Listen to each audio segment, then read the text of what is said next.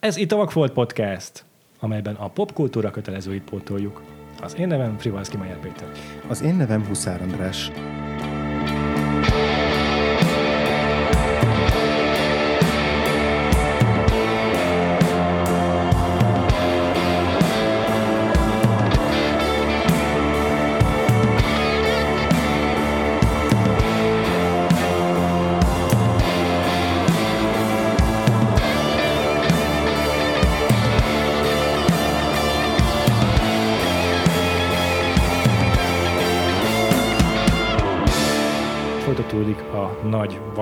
Vakfoltokat pótoló évadunk, és eljutottunk egy igazi új hollywoodi klasszikusig, ez pedig az Éjféli Cowboy, eredeti címén a Midnight Cowboy, és vendéget is hívtunk az adáshoz. Itt ül velünk Vermes Dorka. Szia Dorka! Sziasztok! Vermes Dorka rendező, akinek most az Árni című filmje látható a mozikban.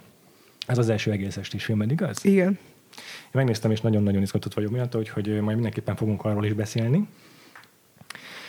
De most a, a, elsősorban az éjféli kaboly, ami miatt hozzánk jöttél, ez, ez, ezt már régóta kinéztük Andrással magunknak, hogy ránk fér a pótlás, mert tényleg egy, egy igazi alapműről van szó, kb. ez így a szerintem olyan négy olyan film van, amit így szokás megnevezni az új Hollywood, vagy a Hollywood reneszánszának az előfutárának. Ez az egyik közülük. Jó választás. És hát szerintem elkezdjük azzal, hogy akkor ki mikor látta először ezt a filmet, illetve milyen elvárásokkal ült be rá, és hogy tetszett. Ja, én először láttam, tehát nekem ez, ez abszolút vakfoltom volt, és egyébként tehát így, mind a ketten nagyon szeretjük ezt a, ezt a korszakát Hollywoodnak, ezt az ilyen rebellis új hollywoodi korszakot, és, és nyilván mindig ott volt előttem, hogy ezt a filmet is jó lenne végre megnézni. Amit tudtam róla, az igazából nagyjából az alappremisszája, meg az alapsztoria, tehát az, hogy van itt két, két férfi főszereplő, akik közül legalább valamelyikük, azt nem tudom pontosan, hogy melyikük, de hogy... Valamelyikük cowboy. Valamelyikük ilyen prostituáltként próbálja keresni a kenyerét New Yorkban, és így nagyjából ennyit tudtam róla előzetesen de körülbelül az a kép, ami az én fejemben volt erről a filmről, az, az igazolódott be. Tehát egy ilyen nagyon szennyes, nagyon szúrtos, ilyen, ilyen koszos, realisztikus New York kép, ami élt a fejemben, részben persze a korszakbeli más filmek, mondjuk a taxisofőr kapcsán is, az, az tökre visszaköszönt itt nálam, és ja, nagyon, nagyon izgalmas volt az, hogy mennyire ilyen, nem is tudom, tüskés ez a film, tehát hogy a szereplői is, meg maga az a világ, amit ábrázol, az, az egy, hát nem tudom, feel bad hangulatú, vagy hát egy ilyen, egy ilyen, vannak, vannak ilyen nagyon nem tudom, megható, meg nagyon ilyen érzelmes részei is, de hogy vannak nagyon kemény és nagyon tényleg így a fejünket belenyomják a valóságba jellegű részei, és, és ez az egyveleg, ez, ez így elő, előzetesen ez az, ami nagyon, nagyon tetszett benne. Én láttam már korábban ezt a filmet, de nem annyira régen, szerintem az utóbbi egy-két évben valamikor, és nem tudom, hogy mi miatt néztem meg, az biztos, hogy a, a Proton Cinemának az irodájában van egy Midnight Cowboy ö, plakát, hmm. és ö, lehet, hogy amikor oda be, tehát hogy, hogy, hogy így sokat láttam, így valamikor így beégett, mert szerintem iszonyú jó a címe. Uh-huh. Szóval Nagyon. így, hogy tudtam, hogy nem vagy nyugat, amit nem szeretek, meg engem nem érdekel, hanem, hanem egy városi setting, így, így már nagyon, ö, már ez is nagyon érdekelt, és azt hiszem, hogy talán én is csak annyit tudtam róla, Max, hogy egy férfi prostituáltról szól, és én nagyon szeretem az ilyen, ö, uh-huh. nem is tudom, tudom, ellentmondásos ö, ö, ilyen settingeket, szóval nekem ez már így bőven elég volt. Én, én előre bocsánatot kérek Gelencsér Gábortól, aki mind az SF-én, mind az eltén nagyon sokat tanított, de nem az ő hibája, de én nem tudom ezeket a új Hollywoodi, meg ezeket, de ő mindent megtett, hogy én ezeket így tudjam, és nagyon tisztelem, és szeretem a Gábort, de hogy nem fogok tudni filmtudósként hozzászólni így ezekhez a témához. Jó. Akkor én is bocsánatot kérek ezúton is ötele, mert én elhoztam magammal a könyvét, de nem volt időm elolvasni. Sajnos kicsit zűrös volt ez a hét, úgyhogy... Szóval nem tudtam, hogy ez új Hollywood és ilyesmi, de, de ez az ő hibája. Ja. Hát erről egy pár szót beszél, én is elmondom, hogy amikor láttam, és most láttam először az adás kedvéért a filmet, szóval, ahogy azt már mondtam, ez egy ilyen régi-régi pótlandó volt, de hát pont amiatt kellett ezt most már megnézni, mert szerintem ez volt az utolsó, talán, nem, nem az utolsó, de az egyik utolsó film, ami így filmjelezi ezt az a hollywoodi reneszánszot, és, és még nem láttam. De hát igazából miket szokás ide sorolni, szerintem amit a podcastban is megnéztünk, az például a, a Warren Beatty, meg a, a, a kinek a főszereplésével készült a... A Bonnie és Clyde. Bonnie és Clyde, igen. igen. Az, az biztos, hogy egy ilyen korai fecske, de az Easy Rider is ide tartozik, igen. illetve hát a, a diploma előtt, ami szintén Dustin Hoffman felszereplésével készült, az is még egy Portlandó. Van rá esély, hogy még idén megnézzük, de ez nem, nem teljesen biztos, szóval lehet, hogy idén meg lesz ez a, ez a kötelező. Hát azért még csak februárban. csak belefér. Ha tudnád, hány évre előre megvan a És hát igen, nagyjából ilyen elvárásokkal is ültem be rá, hogy most akkor meg fogom látni, hogy milyen, amikor valaki berúgja az ajtót Hollywoodra. és ezt, ezt, teljesen meg is valósította ez a film számomra, szóval le voltam teljesen nyugodva tőle. Engem, mm, engem így megcsapott, hogy te mondtad, hogy bad film, és biztos csak azért, mert hogy a mi filmünkben is, nem tudom, tehát sok a valóság, vagy nem mm. tudom, hogy mondjam, de hogy én, az, tehát, hogy, hogy én ezt se éreztem, ezt a Midnight Cowboy-t egyáltalán filmbennek, mert én eléggé szeretem a valóságot, meg a mundén mm. valóságot, és szerintem ennek is nagyon sok színe van egyébként ebbe a filmbe is, és nekem ez kifejezetten jól esett, és én én, hogy mondjam, ilyen feelbadnek, vagy ilyen uh-huh. rossz értelemben nehéznek így egyáltalán nem éreztem, hanem nekem ilyen nagyon üdítően reális volt így a, a, nem tudom, az igazi hétköznapi élet örömeivel, tragédiájával, és ilyen, szóval nem tudom, vagy nekem ez a kényelmes, én, én ezt uh-huh. szeretem, úgyhogy én ilyen végtelen depressziót nem éreztem, mert hogy egyébként nekem nem is egyértelműen ö, szomorú a vége, mert uh-huh. mint hogy mondtátok, hogy szabad spoilerezni, Persze. szóval, hogy az, hogy meghal Dustin Hoffman, az nagyon szomorú, de szerintem a mi főhősünk az a John Voight, uh-huh. és hogy én azt gondolom, hogy az ő számára meg inkább fejlődéssel végződik uh-huh. ez az egész, és nem, nem azért jöttem ide, hogy self-promotáljam az árnyat, csak én, én így, így látom a mi filmünknek így a, a végét is, hogy, hogy tehát nyilván nem egy hollywoodi vég, aminek nem tudom, hogy az életben minek van olyan, de hogy, hogy, hogy nem tudom, szerintem ez reális, és nekem nyilván azért választottam a saját filmemnél is ezt, mert nekem ez esik jól, és nekem ilyen értelemben itt is tökre jól esett, és nem éreztem azt, hogy szörnyű hangulatba állok mm-hmm. föl e, ezután a film után. Egyetértek. Ja, egyébként tehát milyen mély depressziós élményem nekem se volt. Voltak olyan elemei a filmnek, főleg egyébként mondjuk így a, a, a díszletek, vagy hát nem is, nem is díszletek, mert gondolom valós helyszíneken forgattak, a utcaképeket egyértelműen, de valószínűleg így a, a legfőbb helyszín az mondjuk a, a Dustin Hoffman karakterének a lakása, ami egy ilyen nagyon, nagyon lepusztult, tehát egy ilyen használaton kívüli ö, ilyen lakásfoglalóként elfoglalt, illegálisan elfoglalt ö, kis lakásban tengeti az életét, és hogy, és hogy ott, ott éreztem annak a klaustrofóbiáját leginkább, meg, ö, meg hát annak a, annak a nehézségét, hogy hogyan próbálnak egyről a kettőre jutni, és inkább nem egyről a kettőre jutnak, hanem egyről a félre, meg a negyedre, tehát hogy mindig egy picit, hát, vissza. mindig picit hátrébb kerülnek, mint amennyire szeretnének jutni, de egyébként az, azon tökre egyetértek, hogy szerintem nagyon szépen balanszolja ki azt a film, hogy legyenek ilyen, ilyen nem tudom, üdítő, vagy ilyen, ilyen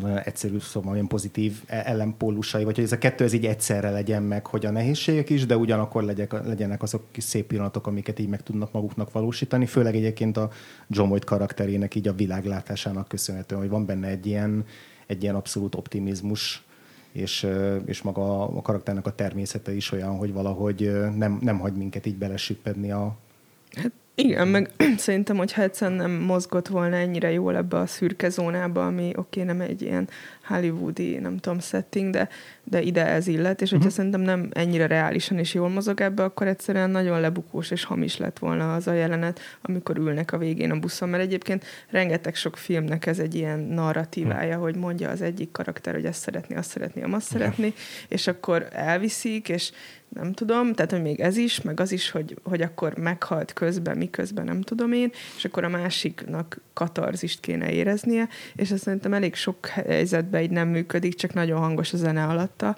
de, de hogy itt én így azt éreztem, hogy mivel olyan jól mozog ebbe a mundén szürke zónába, ezért én egy percig nem éreztem hamisnak azt, hogy, hogy ők ide mennek, az se, hogy, hogy, tehát hogy nekem így nagyon működött érzelmileg így a végén. Én azt éreztem, hogy elértünk ide, és szerintem ez egy tökre nagy teljesítmény rendezőileg. Ez az új Hollywood egy picit egyébként ezt így meg is előlegezi, vagy meg is alapozza, hogy ez a film miért egy ilyen középben játszódhat, szerintem. Tehát egy pár mondatban beszéltük arról, hogy mit jelent ez az egész hollywoodi reneszánsz, mert már milliószor beszéltünk róla a különböző adásokban, de akkor itt is említsük meg, hogy a, gyakorlatilag az évadban is idáig is, főleg klasszikus hollywoodi filmeket néztünk, szóval tök jó ellenpontozza azt, hogy eddig miket láttunk. Nem arról van szó, hogy régen nem készültek mondjuk ilyen András szavaival élve feel bad filmek, mert például mi is megnéztük a Charles Lawton-tól a nagyon-nagyon nyomasztó, uh, hogy hívják ott? Vadász éjszakáját. A, igen. igen, igen, azt, és, és azért a film noir maga is egy baromi nyomasztó műfaj. Ezekről azért el kell mondani, hogy a klasszikus Hollywoodra ha jellemző is a nyomasztás, akkor ez egy nagyon műfai elemelkedett valóságban történik. A, a, a, egyébként meg a legtöbb hollywoodi klasszikus film, amikről, egy, amikről amik automatikusan eszembe jutnak, azok például a történelmi eposzok, vagy a screwball comedy, vagy a musicalek, azok egyáltalán nem ö, ilyen valóságban játszódnak, és ha New York egy, egy klasszikus hollywoodi filmet próbálom azonosítani, akkor általában az úgy néz ki, hogy matrózok patraszálnak és darra fakadnak. És az, hogy New Yorkban, az, hogy ez a film New York, ebben a filmben New York így jelenik meg, az egy, ez egy egészen forradalmi újdonság. Ha nem is olyan régre visszagondolunk, akkor nemrég néztük meg a Minden téváról című filmet, ahol van talán egy olyan jelenet, ami az utcán játszódik, ahol emberek sétálnak, és itt szembe a kamera így kocsizik előttük, és vetítve van a háttér mögéjük. Tehát a régi a klasszikus Hollywoodban így nézett ki egy kültéri felvétel, hogy így még arra se ügyeltek, hogy az emberek, akik oda vannak vetítve, ugyanazzal a sebességgel közlekedjenek, mint a színészek. Itt meg valóban ott vannak New Yorkban, élesben a valódi helyszínen forgatnak, sokszor nem is tudnak róla a járókelők, hogy körülöttük filmeznek ez is egy újdonság.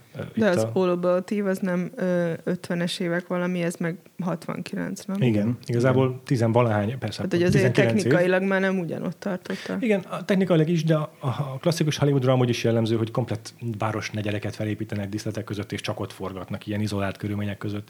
Nincs egy deka Mondjuk valóságos tök, helyszín. Tök izgalmas, hogy itt tanítottam délelőtt, és mondta az egyik tanítványom, tök mindegy, a Fast and Furious-ről volt szó, és ő nagyon szereti, és megmutatta nekem, ami számomra egy megdöbbentő volt, hogy a Fast and Furious-nek a külső helyszínei azok valóságos utcán vannak elhelyezve, és nem épített díszletek. Tehát az a, nem tudom, autószerelő műhely, sőt a, a Vin Dieselnek a, a háza, az egy embernek a háza és az a bolt, ahol ők, nem tudom, ott seftelnek, az is mhm. így van. Szóval, hogy ez számomra megdöbbentő volt, de én nem nézek, vagy nem ismerek annyira sok hollywoodi filmet, de hogy ez se stúdió volt, hanem mm. még 2000-ben ez ott van Los Angelesben az utcán. Igen. szóval, hogy így közben meg mégse, tehát, hogy néha kimennek. Nem mindegy, bocs, ez csak egy ilyen délelőtt. Szóval ez, ez egyik ilyen nagy újdonsága, hogy sokkal jobban kimerészkedik az utcára, meg a valós világba forgatni is a, a Hollywoodi reneszánszí alkotó, ez az alkotója. Igen. Meg hát, hogy azt a valóságot mutatják meg, amiben egyébként élnek azok és a nézők, akik beülnek. És hát a film címe az, hogy Midnight Cowboy. A cowboy az egy klasszikus ős az Old Hollywoodból, és itt meg ezt is totálisan dekonstruálja. A texasi fiatal, macsó, aki valójában nem is cowboy, csak egy stud, ahogy magáról hát, mondja. meg nem is macsó. Igen. Nem is macsó, azt is már is lerántja magáról ezt a, ezt a, ezt a mázat is, hogy igazából annyira nem jön be a csajoknak, szinte senki nem bukik hát az ő Nem, hanem hogy azért ilyen tökre naív, meg uh-huh. csomóan kihasználják, meg ez egy nagyon egyszerű figura. Igen. Szóval, hogy így... így, Igen. így De amúgy nagyon-nagyon próbál mindenkire nyomulni, tehát már a buszon is a fiatalok, a idősek, bárkivel izének próbál úgy flörtölni, de senki nem beszél Hát alapon. igen, hiszen ugye kimondja, hogy neki az a célja, hogy ő férfi prostituált legyen, tehát hogy szerintem ezért próbálja. Tehát, hogy ez igen. egy deklarációja a nulladik percétől így igen. a filmnek.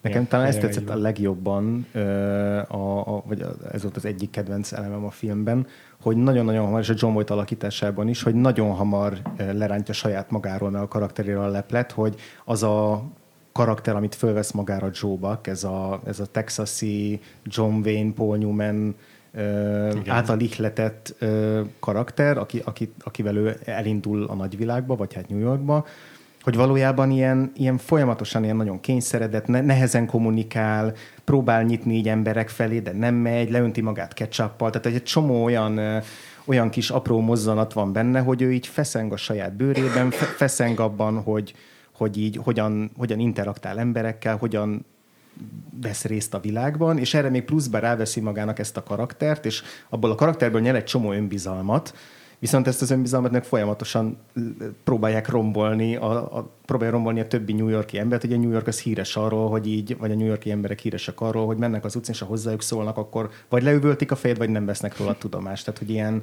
van ez a sztereotípia a New Yorkiakról, hogy ilyen ilyen annyira nyüzsgő az a város, hogy ott így, ott így bármilyen, nem tudom, extravagáns, vagy bármilyen furcsa lehetsz, így meg se, oda se fognak fordulni, mert hogy ez csak egy, egy a hát többiek közül, és hogy emiatt ő is azt hiszi magáról, hogy ő megérkezik ilyen tex- texasiként, és hogy mindenki fel fogja kapni rá a fejét, de igazából, igazából senkit nem hat meg az, hogy ő más. Ez, ez igen tök fura, hogy ezt mondod, mert biztos én tudok keveset a korabeli kortárs kultúrtörténetről, de én így 2024-ből itt tökre úgy olvastam ezt, hogy, hogy tudja azért, hogy New Yorkban nem így öltöznek uh-huh. az mhm. emberek, uh-huh. meg, meg ilyenek, hanem hogy ő ezzel a hillbilly uh, ilyen karakterrel próbálja magát promotálni, igen, mint prostituált. Igen. Tehát, hogy nem arról van szó, hogy annyira hülye, hogy nem érti, hogy izé, uh-huh. vagy azt gondolja, hogy ez ott nagyon... Nem, azt gondolja, hogy így fel nagyon, nagyon király lesz, hanem igen. hogy én úgy éreztem, hogy neki ez a karaktere prostituáltként, uh-huh. hogy ő egy, ő egy igen. ilyen hillbilly csávó, ilyen magas, izmos, szőke,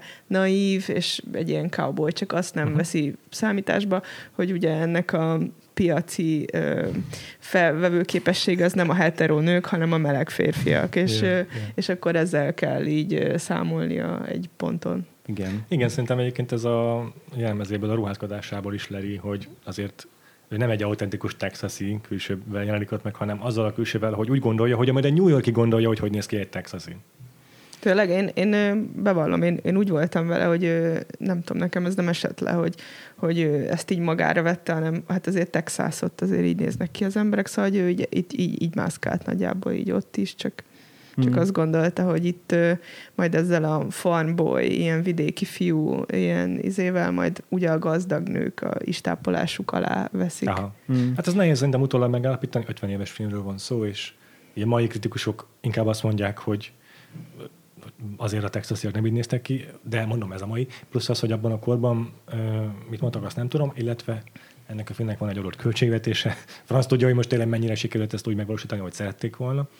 Hát igen, de szerintem az egy izgis kérdés, hogy mennyire ö, áll messze az önképe uh-huh. a John Voight-nak ebbe a filmbe attól, ami a valóság, és ilyen szempontból fontos, hogy ő felszállt a buszra, és így nézett ki, vagy, vagy ja, ő ja. Úgy, úgy gondolta, hogy ő ja. most egy western hőst játszik.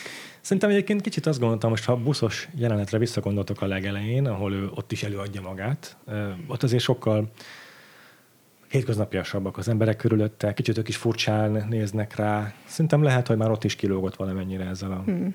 Igen, viszont azt szerintem tök hangsúlyos, hogy ugye ilyen keretes az egész, hogy a buszon uh-huh. érkezik, és a buszon megy el, és ott meg ugye leveszi magáról Aha. már ezt a cowboy szettet, ja. és számomra ezért is volt pozitív a vége, szóval igen, igen, ez igen, elég szimbolikus. Igen, egyetértek. Ugye ez a film egy regény alapján készült, egy 1965-ös regény alapján, és, és azt olvastam, hogy hogy a forgatókönyvírója a filmnek, ez a Valdo Szolt, aki egy fekete listás, tehát még a McCarthy alatt fekete listára tett forgatókönyvíró volt, tehát amikor ezt írja, akkor már ilyen 50-es éveiben járt, uh-huh. És ezután a film után lett egy újabb ilyen kisebb reneszánsz, mert Szerpikót is, Szerpikót is ő írta, meg a, a Coming Home, annak most sem eszembe a magyar címben, szintén a John Voight játszik, ilyen vietnámi hazatérős film. De lényeg az, hogy, hogy ő például kiszedte a könyvnek az első egyharmadát, ami arról szólt, hogy amiben a, a Joe Buck még otthon van.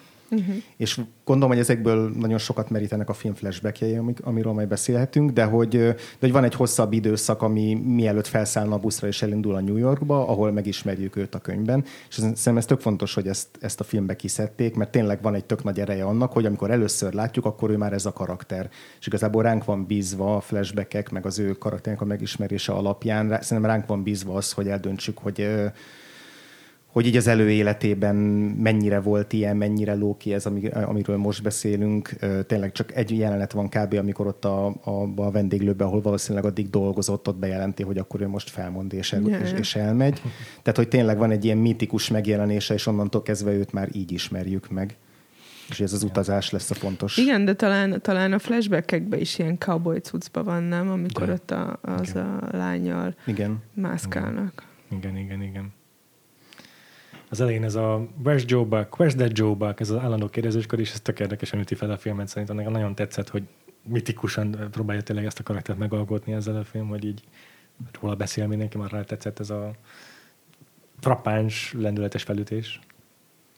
És ezt tudjátok, hogy mert azt olvastam, mikor jöttem idefele a villamoson, én csak a Wikipédia oldaláig jutottam ennek a filmnek, hogy ez volt az első ilyen X-rated film, ami, izé, és hogy, hogy hogy miért volt ez X-rated. Aha, persze, hát a, elsősorban a homoszexualitás ábrázolása miatt. Hát de nincs is benne homoszexualitás. Már bőven Csak az is beszélnek elég, róla. Hát tehát. már bőven az is elég, hogy, hogy a, implikálja már Eter Amerikában már egy mozdulat. Tudod, a, Igen, csak bocsánat, de ezt nem tudom nem elmondani. Uh-huh. Szóval, hogy a mi filmünk uh-huh. ö, most van, nem tudom, egy hete a moziba, és ez egy nagyon komoly eshetőség volt, amivel így próbáltak felkészíteni minket ö, hogy simán lehet, hogy X besorolást kap 2024-be a mi Ja, filmünk ja, ja. is.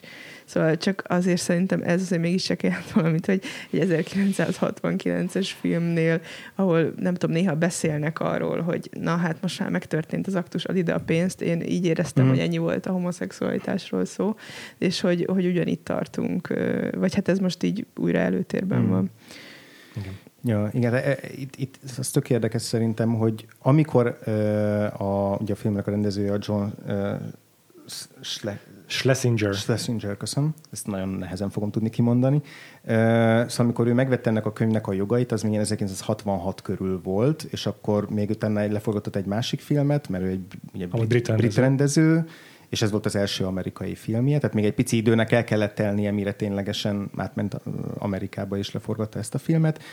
De ugye 66-ban még, még éppen élt ez a Hayes Codex, ami nagyon beszabályozta azt, hogy, hogy mi szerepelhet egy filmben, mi az, ami már túlmegy a, nem tudom, a szexualitás ábrázolásának a határain, és ilyen nagyon-nagyon szigorú szabályok voltak így, nem 30 éven keresztül, és ez kb. ez alatt a három év alatt vezetődött ki, vagy akkor szűnt meg ennek a kódexnek a... a De ebbe a kódexben az az volt, hogyha valaki ezt csak így megemlíti, az is már nagyon sok ilyen, ilyen erkölcsi esik. szabály, Gyakorlatilag a, igen, igen, Hát igen. ezt nem tudtam. De És ez még csak a Hollywood önszabályozó, öncenzúrázó. Igen. Igen, mert ott í- itt ugye az van, hogy két fickó így sír gyakorlatilag, hogy nem tudom, lelki problémáik vannak nyilván a izé, agresszív környezet miatt, amiben így élnek a saját melegségükkel, de hogy ennyire jelenik meg ez, meg, meg néha lebuzizza a Dustin Hoffman, a John Voight-ot, de hogy ennél, tehát hogy mindig csak Ja. szóban jelenik meg ez az Kb. egész. Van az olyan, amikor a Bob Belebennel a moziba beülnek, és akkor a Bob Beleben így a vállalra hajtja a fejét, meg talán csókot is. Hát, talán Nem, meg lehajol nem, az ölébe, de így kb. tényleg hogy csak ilyen implikálva És akkor ő is utána így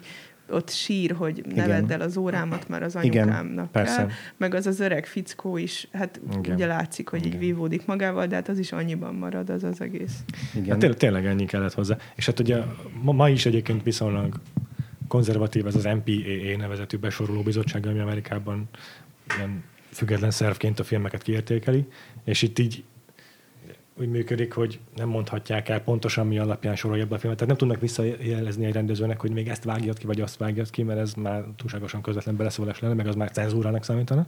De azt azért lehet tudni, hogy kb. ilyenek szoktak lenni ma is, hogy mi számít R-ratednek, ami még nem, ami még az X alatt van bőven, hogy nem tudom, kétszer vagy háromszor lehet így a, az ágyékkal lökni, tudod, amikor egy ö, szexjelentet forgatnak, hmm. vagy mutatnak be. Tehát az, az, is ott megvan az, hogy hány darab lehet abból, ami, a, amit látunk, és még az se kell, hogy explicit látszódjon, hanem érted, ha csak a sziluettjeik kirajzolódnak, már az is. Tehát, hogy iszonyatosan konzervatív az amerikai Hmm. hmm. rendszer ma is, Hát 69-ben meg aztán ne is beszéljünk. Hát ez az, hogy szerintem ezért is magyarázhat az, hogy X, tehát hogy a leg, legesleg magasabb, és ez egy viszonylag friss besorolás volt, hogy, hogy ahhoz képest, hogy 66-ban mondjuk még, tehát hogy, a, tehát hogy aki elment moziba, még a közelébe se volt annak, hogy bármi ilyesmit lásson, ahhoz képest, akik ezt meghatározták, hogy milyen besorolásba kerülne a film, ők valószínűleg úgy érezték, hogy na ez már mindennek a teteje. Hát oké, csak szerintem arról van szó, hogy ö, egyszerűen egy ilyen empatizálható, ö, együttérezhető ö, emberként vannak homoszexuális Persze, férfiakat persze. bemutatva, tehát Igen. hogy szerintem ez a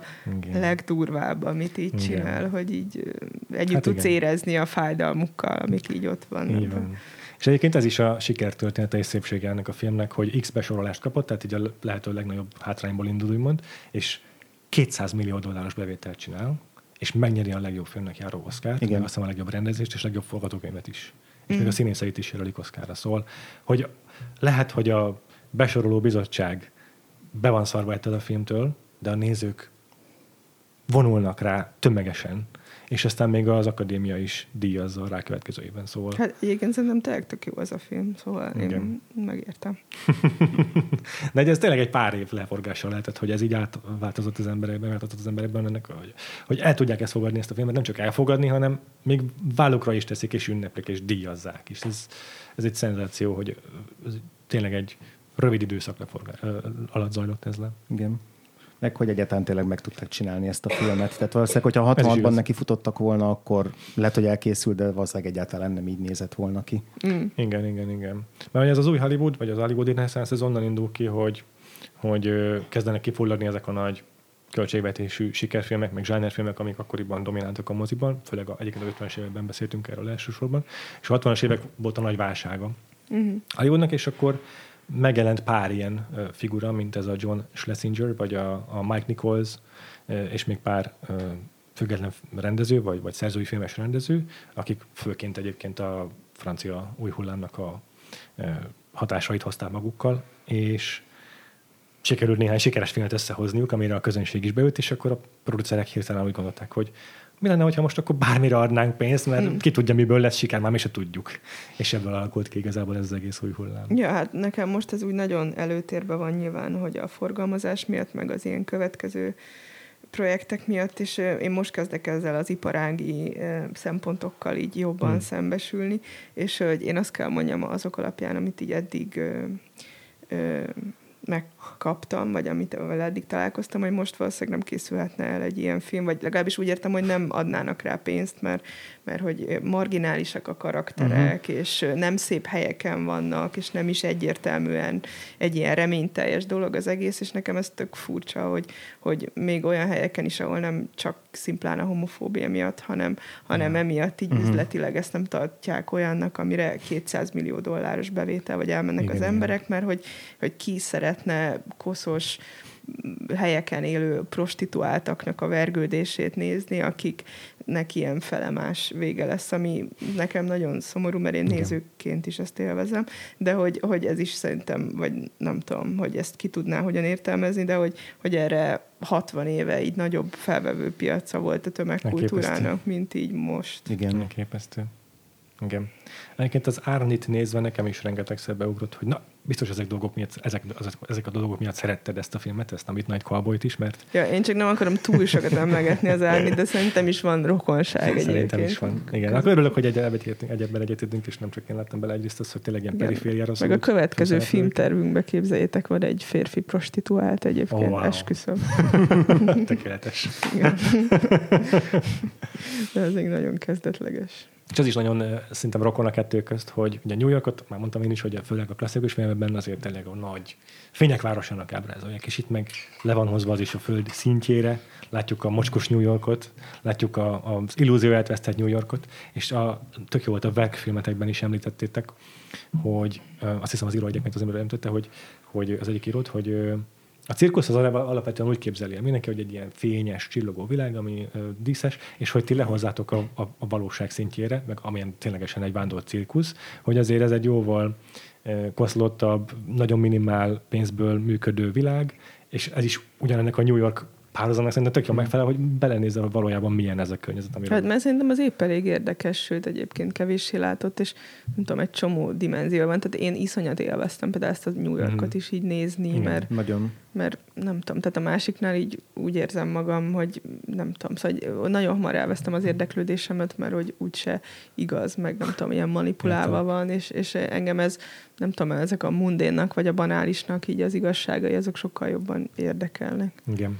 Meg az is tök érdekes szerintem, hogy, hogy itt igazából ugye ez a New York, amit ábrázol, mondjuk ez a film, az még egy ilyen, hát nem is tudom, 15-20 évig volt meg ebben a formájában, tehát hogy azért azóta, főleg mondjuk a 80-as évek óta rengeteget gentrifikálódott, rengeteget változott, egy csomó kerülete folyamatosan, mindig a szélsőbb kerületek lettek azok, amik még az ilyen, ilyen, nem is tudom, ezek a mundénabb területek, de aztán azokat, azok oda is beköltöztek olyan nem tudom, vállalatok, vagy olyan, mm. megindultak azok a folyamatok, hogy akkor azt is úgymond fel kell szépíteni, de akkor a, annak a lakóközössége is módosul, általában homogenizálódik, tehát hogy van egy ilyen folyamat, és hogy, és hogy ebben az időszakban viszont New York még tényleg ilyen, nem tudom, ilyen hülye szó az, hogy valódi, de hogy mégis azt érzem, hogy itt, hogy itt valódi emberek élnek, és valódi emberek kergetik azt az amerikai álmot, ami szinte elérhetetlen, de talán mégis valahol ott van mindig a horizonton, hogy, hogy így küzdjünk érte, mint ahogy ezek a szereplők is én, küzdenek én, érte. én amúgy nem tudok különösebben rengeteget, vagy sokat, se New York, se Amerika, hmm. nem tudom, milyen kultúrájáról,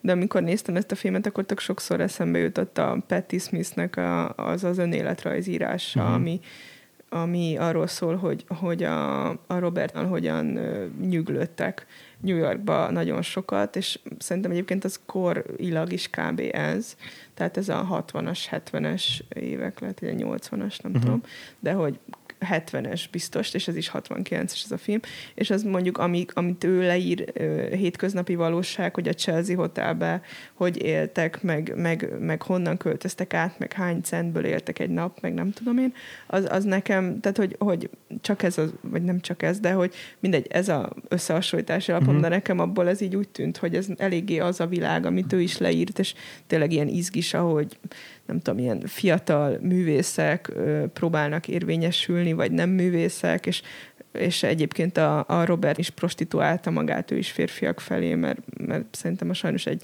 vagy nem tudom, hogy sajnos -e, de, de hogy azért heteró nők felé ez a piac azért mm. kevésbé működik szerintem, úgyhogy aki férfiként ö, azt gondolja, hogy prostituált lesz, annak valószínűleg ezt kell számításba vennie, hogy legfőképp férfiak lesznek az ügyfelei, és ö, és hogy ők is ebből éltek, hogy a, a, a, a Robert az elment, és így ö, lefeküdt ö, ilyen tehetős fickókkal, és, ö, és amennyire láttam nekik is, vagy tehát hogy ilyen filléres dolgokról számoltam, mindegy, szóval ezt most már végül is elmondtam sokszor, de, de hogy nekem ez így jól, jól visszaadta uh-huh. ezt a világot, és tökre izgalmas lehetett így ez a, ez a New Yorkja. Nagyon, igen, és ugye ebben a filmben is van az az egy jelenet, amikor bekerülnek, hát nincs kimondva, de majdnem egy ilyen Andy Warhol jellegű igen, igen, igen, igen, a, ilyen hipsterekhez. A jel. környezetébe, és hogy az is ilyen tök jó eleme volt ennek az egész világnak, hogy, hogy ez egy teljesen más ilyen underground kultúra, uh-huh. de hogy ugyanolyan nagyon élő, és ugyanebben a világban létezik, mint ahol a főszereplőink élnek, és mennyi, mégis mennyire idegennek tűnnek abban a közegben, pedig ott hát persze, vannak egy persze, közvetlenül persze, egymás persze. mellett. Ja, igen, egyébként jó, hogy ezt így említed, azt hiszem, hogy még az az, ami így nekem itt tökre behozta ezt, amikor olvastam ezt a Kids című könyvet, amiben ugye az volt, hogy ők így hogyan éltek ugyanilyen foglalt lakásba, uh-huh. meg, meg ugye a Chelsea Hotelben, meg mit tudom én.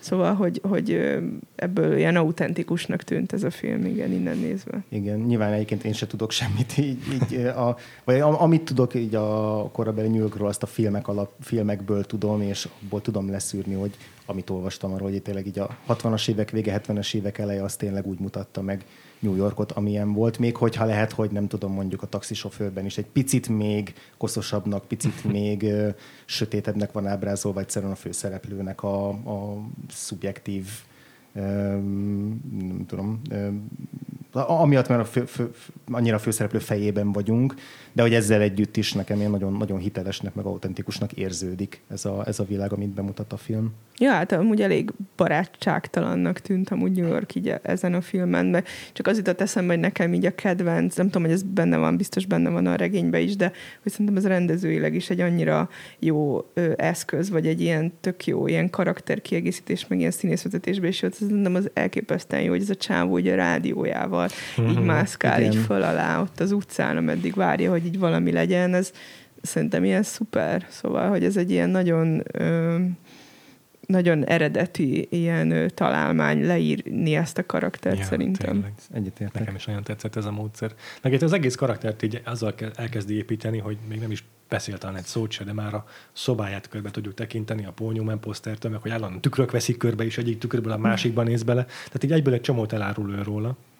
Egyébként ezzel akartam is kérdezni téged, mint rendező Dorka, hogy te filmed is az Árnival egy azzal kezdődik, hogy járni a szobájába, megismerjük őt igazából viszonylag hamar egy korai jelenetben, mm-hmm. hogy nálad is szempont volt-e az, hogy ezt a szobát úgy rendezzétek be, hogy az már minél többet áruljon el a karakterről. Egyébként ez hol kezdődik el, már forgatókönyv, vagy diszlet, vagy hol, hogy zajlik ez a folyamat ennek, hogy egy karaktert így megalkottok? Hát, szerintem az, az mindig minden filmben, vagy legalábbis minden rendezőnél így szempont, hogy a környezete leírja mm. így a szereplőt, meg mm. hogy, hogy elmondjon róla valamit, egyébként nem csak a szobája, hanem az is, hogy mondjuk milyen külterületeken jár, és Aha. az hogy néz ki. Aha. Szóval persze mindenképp fontos volt, hogy a, az Árni nak a karakterét kiegészítse, hogy, hogy ö, hol és hogyan él, és biztos vagyok benne, hogy itt is, mert, igen, ez, igen.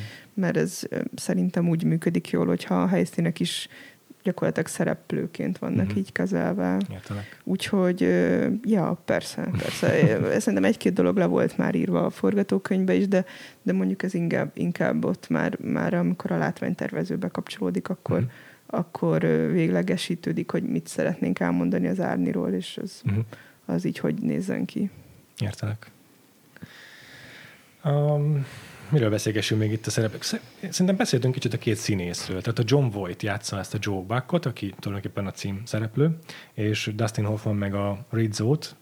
Mi a mégis a teljes neve már elfelejtettem, de nagyon jó. Rico, Enrico Rizzo, és hát ő teljesen ezt a, hozza a full volt method actinget, nagyon-nagyon tetszik, és hát tulajdonképpen ők a két főszereplője a filmnek, mind a kettőjükről szinte pár, pár mondatot mindenképp érdemes beszélni. Mm. Igazából mind a ketten nagyon pályájuk elején voltak itt ennél a filmnél, tehát egy e- második vagy harmadik szerepük volt. Ugye Dustin Hoffmannak a diploma előtt volt az első szerep, ez a második film, film szerep. És ne... mondjuk egy elég szerencsés. Elég igen, mert, igen. Mert, mert olyan szempontból, hogy rengeteg színész szenved attól, hogy hogy e, gyakorlatilag nagyon hasonló karaktereket kell játszani élete végén, és ez ugye fontos az, hogy mi az első hm. pár, meg ő mit jelent, és ilyen szempontból gondoltam, hogy ez egy ilyen különösen ilyen áldott állapot lehetett a Dustin Hoffmannak, hogy, hogy ő neki nem ezt a, nem tudom, Upper East Side-i szép Igen. fiút kellett Igen. játszania Igen. onnantól, hanem, hanem ezt a amúgy iszonyat izgis, ilyen komplex karaktert. Igen, hát ő nagyon tudatosan ezt, tehát ez úgy is vállalta ezt a szerepet, hát, hogy... Most egy kezdő színész, hogy mit a tudatos. Ö, hát olyan szempontból igen, neki is van menedzsmentje, és neki, igen. neki nem azt tanácsolták. Tehát ő, ő, ő nyilatkozta azt, hogy amikor olvasott kritikákat a diploma előttről, akkor, akkor őt így nagyon, nagyon felidegesítette, hogy, hogy milyen jelzőket használnak rá, uh-huh. és hogy hogy, és hogy ő azt érezte, hogy hát ő ennél sokkal többet tud, és mm. hogy mhm. ennél benne sokkal több van, és hogy hát nem tudom, hogy mennyire tudta ezt elérni, de hogy, de hogy ő, ő, ő azt akarta, hogy a következő szerepe az biztos, hogy valami teljesen más legyen. Hát ezt szokták akarni, csak nem szokott csak rá nem szokott összejönni, igen, igen, tehát valószínűleg igen, itt igen. E- ebben az időszakban szerencséje szóval ez, volt. Ez, ez tényleg nagyon, nagyon szerencsésnek tűnik nekem. Igen nem tudom mennyire tényleg a imázsépítés a Dustin Hoffmannak, hogy ezt úgy állítja be, hogy ezt nagyon tudatosan ezt válta, de azért azt feltűnik a stáblistán, hogy először volt kiírva az ő neve a végén a filmben. Előbb volt, hmm. mint John Voight Ez neve. egyébként furcsa. Igen. Hát Mert úgy szokták minimum, hogy a megjelenés sorrendjében be a filmbe. Aha.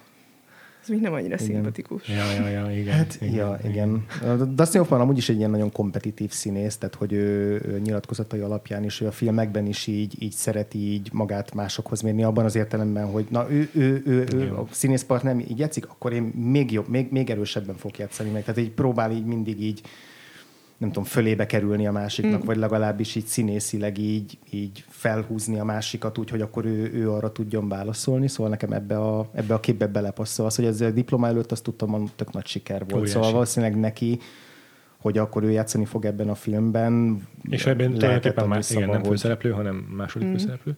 Igen. Egyébként abból a szempontból meg, hogy mondjam, majd Dustin Hoffman is mm, előzékeny volt, hogy a John Voight nem az első választás volt Joe Buck szerepére. Sajnos nem emlékszem, ki volt az első választás, de teszteltek több színészt is, tehát voltak felvételek is a Dustin Hoffmannal együtt, tehát így voltak próbák.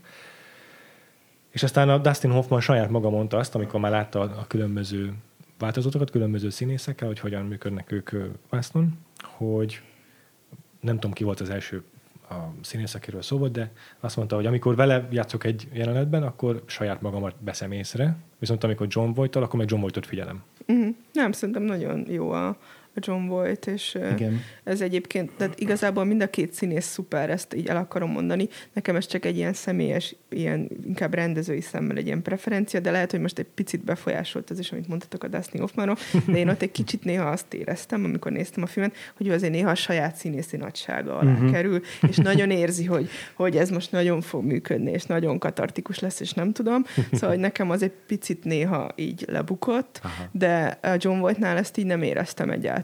Szóval, hogy így, így én neki ezt a egyszerű, jószívű, naív, jó indulatú, nem tudom, ilyen megiszik egy liter tejet reggelente, egy ezt képzelem róla. Szóval, hogy, hogy, hogy nekem az, az végig úgy maradt, és én a, a Dustin Hoffmannál meg néha így éreztem, hogy Oscar D, Oscar D, Oscar D. Koszos, koszos az arcom, könnyes a szemem, csinálom. Szóval. És még, még lehetőleg legyek rokkant is, hogy még, még több izé te, beletehessek. Igen, meg, meg, meg amikor mondtátok ezt az X-rated-et, akkor nem tudom, lehet, hogy én izé, tehát hogy én ugye nem tudom, vagy nehéz elhinnem, hogy azért, mert néha szóba került a homoszexualitás azért, és én azt gondoltam, hogy azért, mert én úgy olvastam a Dustin Hoffmannak a karakterét, hogy ő egy meleg fickó igazából. Mm. Én én végig ezt gondoltam, hogy ezért emlegeti annyira ezt a fegot így, fegot úgy, meg ugye ilyen elég ideges is lett, hogyha szóba került így a szexuális élete, ja. meg, meg úgy azért egy csomószor megjelentek körülötte ezek az egyértelműen ilyen meleg prostik, meg volt a, okay, amikor így egyszer elképzelte, hogy Floridában milyen szupi lesz az életük, akkor az ő cipőjét egy ilyen szép félmeztelen fiú polírozta, a másik fickónak meg egy nő. Szóval hogy én, én ezt így tökre úgy vettem, hogy ő, ő egy meleg fickó, és hogy akkor ezért, mert hogy egy szimpatikus karakter, egy meleg csávó. Mm. de nem tudom, erről mit gondoltak. Abban, abban a biztos, hogy van valami, máshol is olvastam, hogy van egy ilyen olvasat ennek a filmnek, hogy valójában ők titkon szeretik egymást, tehát hogy lehet, hogy akár én a azt nem, is. Én azt nem éreztem, hogy köztük uh-huh. ilyen romantikus azt én sem, viszony lenne. Azt én is egyébként, létezik mondom ez az olvasat, de ez, erről már korábban is többször beszéltünk, hogy szerintem sokszor a modern kornézője szeret belelátni sokkal több progresszivitást. Meg, meg nekem a, a John Voightnak a karaktere az inkább ilyen zavarodott volt, uh-huh. szóval, hogy, hogy az ő szexualitása az ilyen fluid, vagy fluid. nem annyira eldöntött volt. Uh-huh. Szóval, hogy, hogy nekem kicsit így úgy tűnt, hogy ő itt tényleg ilyen confused. Szóval, igen, hogy is. igen. Igen, de a férfiakkal való kapcsolata, vagy az az egy-két eset a filmben, vagy egy-két példa, amikor férfiakkal van együtt, akkor, akkor mindig sokkal feszültebb, meg mindig sokkal... Tehát, hogy azok ilyen negatívabb élménynek tűnnek az ő számára, meg a film is valahogy Hát ebbe lehet a saját, saját összezavarodottsága is egyébként. A Persze. A könyvben elméletileg ö, ott így jobban meg van határozva, hogy ő fiúkkal, férfiakkal és nőkkel is ja, volt kapcsolata na, korábban. Ezt, ezt Ez a filmben szerintem nincs benne ennyire. Hát Tehát igen, de azért úgy, annyira hogy... nincsen meglepődve, uh-huh. amikor ezek így előkerülnek, meg, meg, meg ilyenek. Szóval, hogy én nem azt látom, amit egy ilyen farmbolyon így, nem tudom, akkor gondolnék, ja, ja, hogy igaz. igen, mi ez, igen. és izé, szóval. Nem csak inkább maga se tudja, hogy mihez kezdjen hát az igen, a helyzet, igen, amiben igen, éppen igen, került. Bár mondjuk a, pont az nekem ez egyébként ilyen, nem tudom, felkavaró, vagy legdurvább jelenet volt az a, mielőtt e, buszra szállnak a film végén, akkor van, hogy ez az idősebb férfi fölviszi a szobájába, és ott, és ott gyakorlatilag ugye összeveri őt a, a, a John Voight, és a, az a férfi pedig fontosan azt mondja, hogy megérdemlem, tehát van benne egy ilyen nagyon erős, ilyen valószínűleg ilyen katolikus bűntudat, hogy ő hogy ő el akarja nyomni ezeket a vágyakat, késztetéseket magában, és akkor ezért megérdemli ezt a büntetést, és ott a John Voight pedig ilyen nagyon, tényleg nagyon durván ezt a telefon kagylót így, így az arcába szorítja. Tehát, hogy, hogy ez szerintem ilyen tök-tök durva jelenet volt, és és ugye érdekes, hogy a maga John Schlesinger is, ő egy meleg férfi, aki pont a film forgatása alatt coming out-olt, ami azért akkoriban még ritkább volt, mint ma így filmes körökben. Igen. Eh, és hogy, és hogy nekem nagyon az, az jött le ebben a filmben, hogy, hogy eh, a legtöbb olyan karakter, aki, ilyen, aki, aki meleg, az folyamatosan viaskodik a saját érzéseivel, viaskodik azzal, hogy neki, neki van-e joga a vágyaihoz, vagy el kell inkább nyomni azokat. Ugye a fiatal srác is az órájával, ő, ő benne is inkább ez a szégyen jelenik meg, akkor ennél az idősebb férfinél is. És hogy egy-két olyan a kis mellékkarakter van, aki, akin úgy tűnik így, hogy, hogy van egy vagy meleg, vagy transz karakter a filmben, aki csak itt apró mellékszereplő, így leáll velő a beszélgetni a Dustin Hoffmanékkal, és akkor ő az, aki, aki például így nem veszi föl azt, amikor, amikor ugye ilyen sérteget, sértő szavakat használnak rá, tehát hogy így, az is tök érdekes. Ez hogy, egy egész hogy, fantasztikus hogy jelenet. Benne szerintem. van ez, a, ez is a tehát a ábrázolja a filmben. Erre nem is emlékszem. Ez, Ez ez Van, van egy fazon, aki lefegötözik, rendesen ezt mondja neki. Igen. És, és így, ez, ez egy rohadt erős jelenet, meg egy, egy nagy állítása is a filmnek, hogy az, az, az a karakter ezen nem omlik össze, vagy ettől nem érzi, nem, nem lesz, nem tudom, nem, nem, nem veszi le ezt a dolgot, Hanem hanem a film eleje fel, amikor egy, azt hiszem, egy vendéglőben ülnek, és akkor itt, hogy oda megy, vagy egy bárban ülnek, és oda megy hozzá, és látszik, hogy már ismeri a, a, a Red szót, és vagy hogy korábban már beszéltek pár Igen, szóval. igen, Kb. ennyi a szerepe, tehát hogy még talán nevét se tudjuk meg. Ja, ja, ja. Szóval e- e- ez külön, a Amy Nicholsoné podcastjét hallgattam, és ott külön kiemelték ezt a részt, hogy ez is mennyire nagy dolog, hogy ö, azt a, az egyik kritikus mondta, aki a Tony Kushner férje, uh-huh. hogy a, szemő, a szemőszín kritikus, hogy neki ez egy akkora jelenet volt, hogy valaki, nek azt mondják, hogy feget, és, ez, és ezt ő nem rendíti meg, hogy ő ettől, ezt ő képes kezelni. Hogy ez neki annyira nagy dolog volt, annyira Igen, jól de, esett. de hogy, hogy én, én azt, én, én azt hiszem, most már így emlékszem, hogy melyik jelenetről beszéltek, de hogy mondjuk ezek azt hiszem, hogy, hogy olyan ö, karakterek voltak, akik mondjuk ilyen femininebben is Mhm, néztek igen. ki, meg minden, és szerintem az így tökre helytálló a valóságban is, hogy aki már így ledobta magáról ezeket a kategóriát, Ja. és nem próbálja magát belepréselni ebbe a műmacsó baromságba, Mhm. az, az, az sokkal okésabban van magával, mint az a könyvelő fickó, aki ott így sír, izé, ott fönt, meg az a szegény kisfiú, aki Ja, ott az igen. órájáról beszélt. Szóval, hogy, hogy nekem ez ilyen szempontból helytálló meg az is, hogy a, a legtöbb karakternél azért az öngyűlöletnek valamilyen formája jelenik meg. Én mondjuk ezt a, a Rizzónál, ezt az állandó fegottozást is így olvastam, jó, de, de, de hogy ez igazából most se változott túl sokat, és ez is megjelenik amúgy, nyilván a mi filmünkben, az Árniban ez nem annyira hangsúlyos téma, de ahogy ott mondjuk interaktálnak egymással meleg férfiak, az is mondjuk elég sok tekintetben egy a szégyenhez köthető, Igen. szóval Mm. Igazából csak arra jövünk rá, hogy így 60 év alatt így minden sokkal rosszabb lett Magyarországon, mint amilyen ő Amerikában volt. Igen. Ja, ez teljesen igaz. Igen.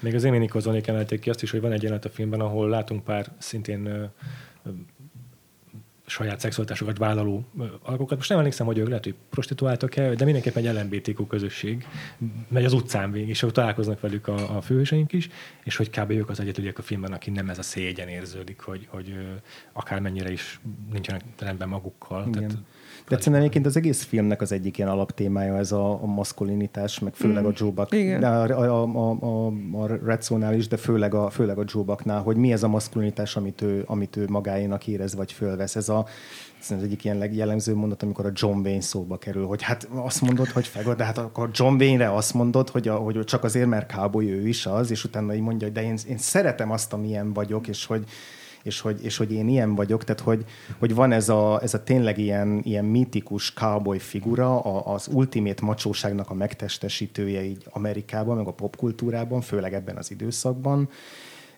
és hogy, és hogy a Joe Buck ezt próbálja igen, ugye, most vagy az, hogy ezt érzi magáénak, vagy ezt veszi magára, ez egy, valószínűleg ezt is érzi magáénak, vagy ebben érzi magát komfortosan, de közben azt is látjuk, hogy igazából nem tudja ezt, ezt úgy fölvállalni másokkal szemben, és akkor jönnek ezek, a, ezek az esetek, amikor mondjuk rájön, hogy akkor, hogyha prostituált lesz, akkor férfiakkal is kell együtt lennie, és akkor nem tudja, ez, ez például hogy fér bele ebbe a képbe, mm.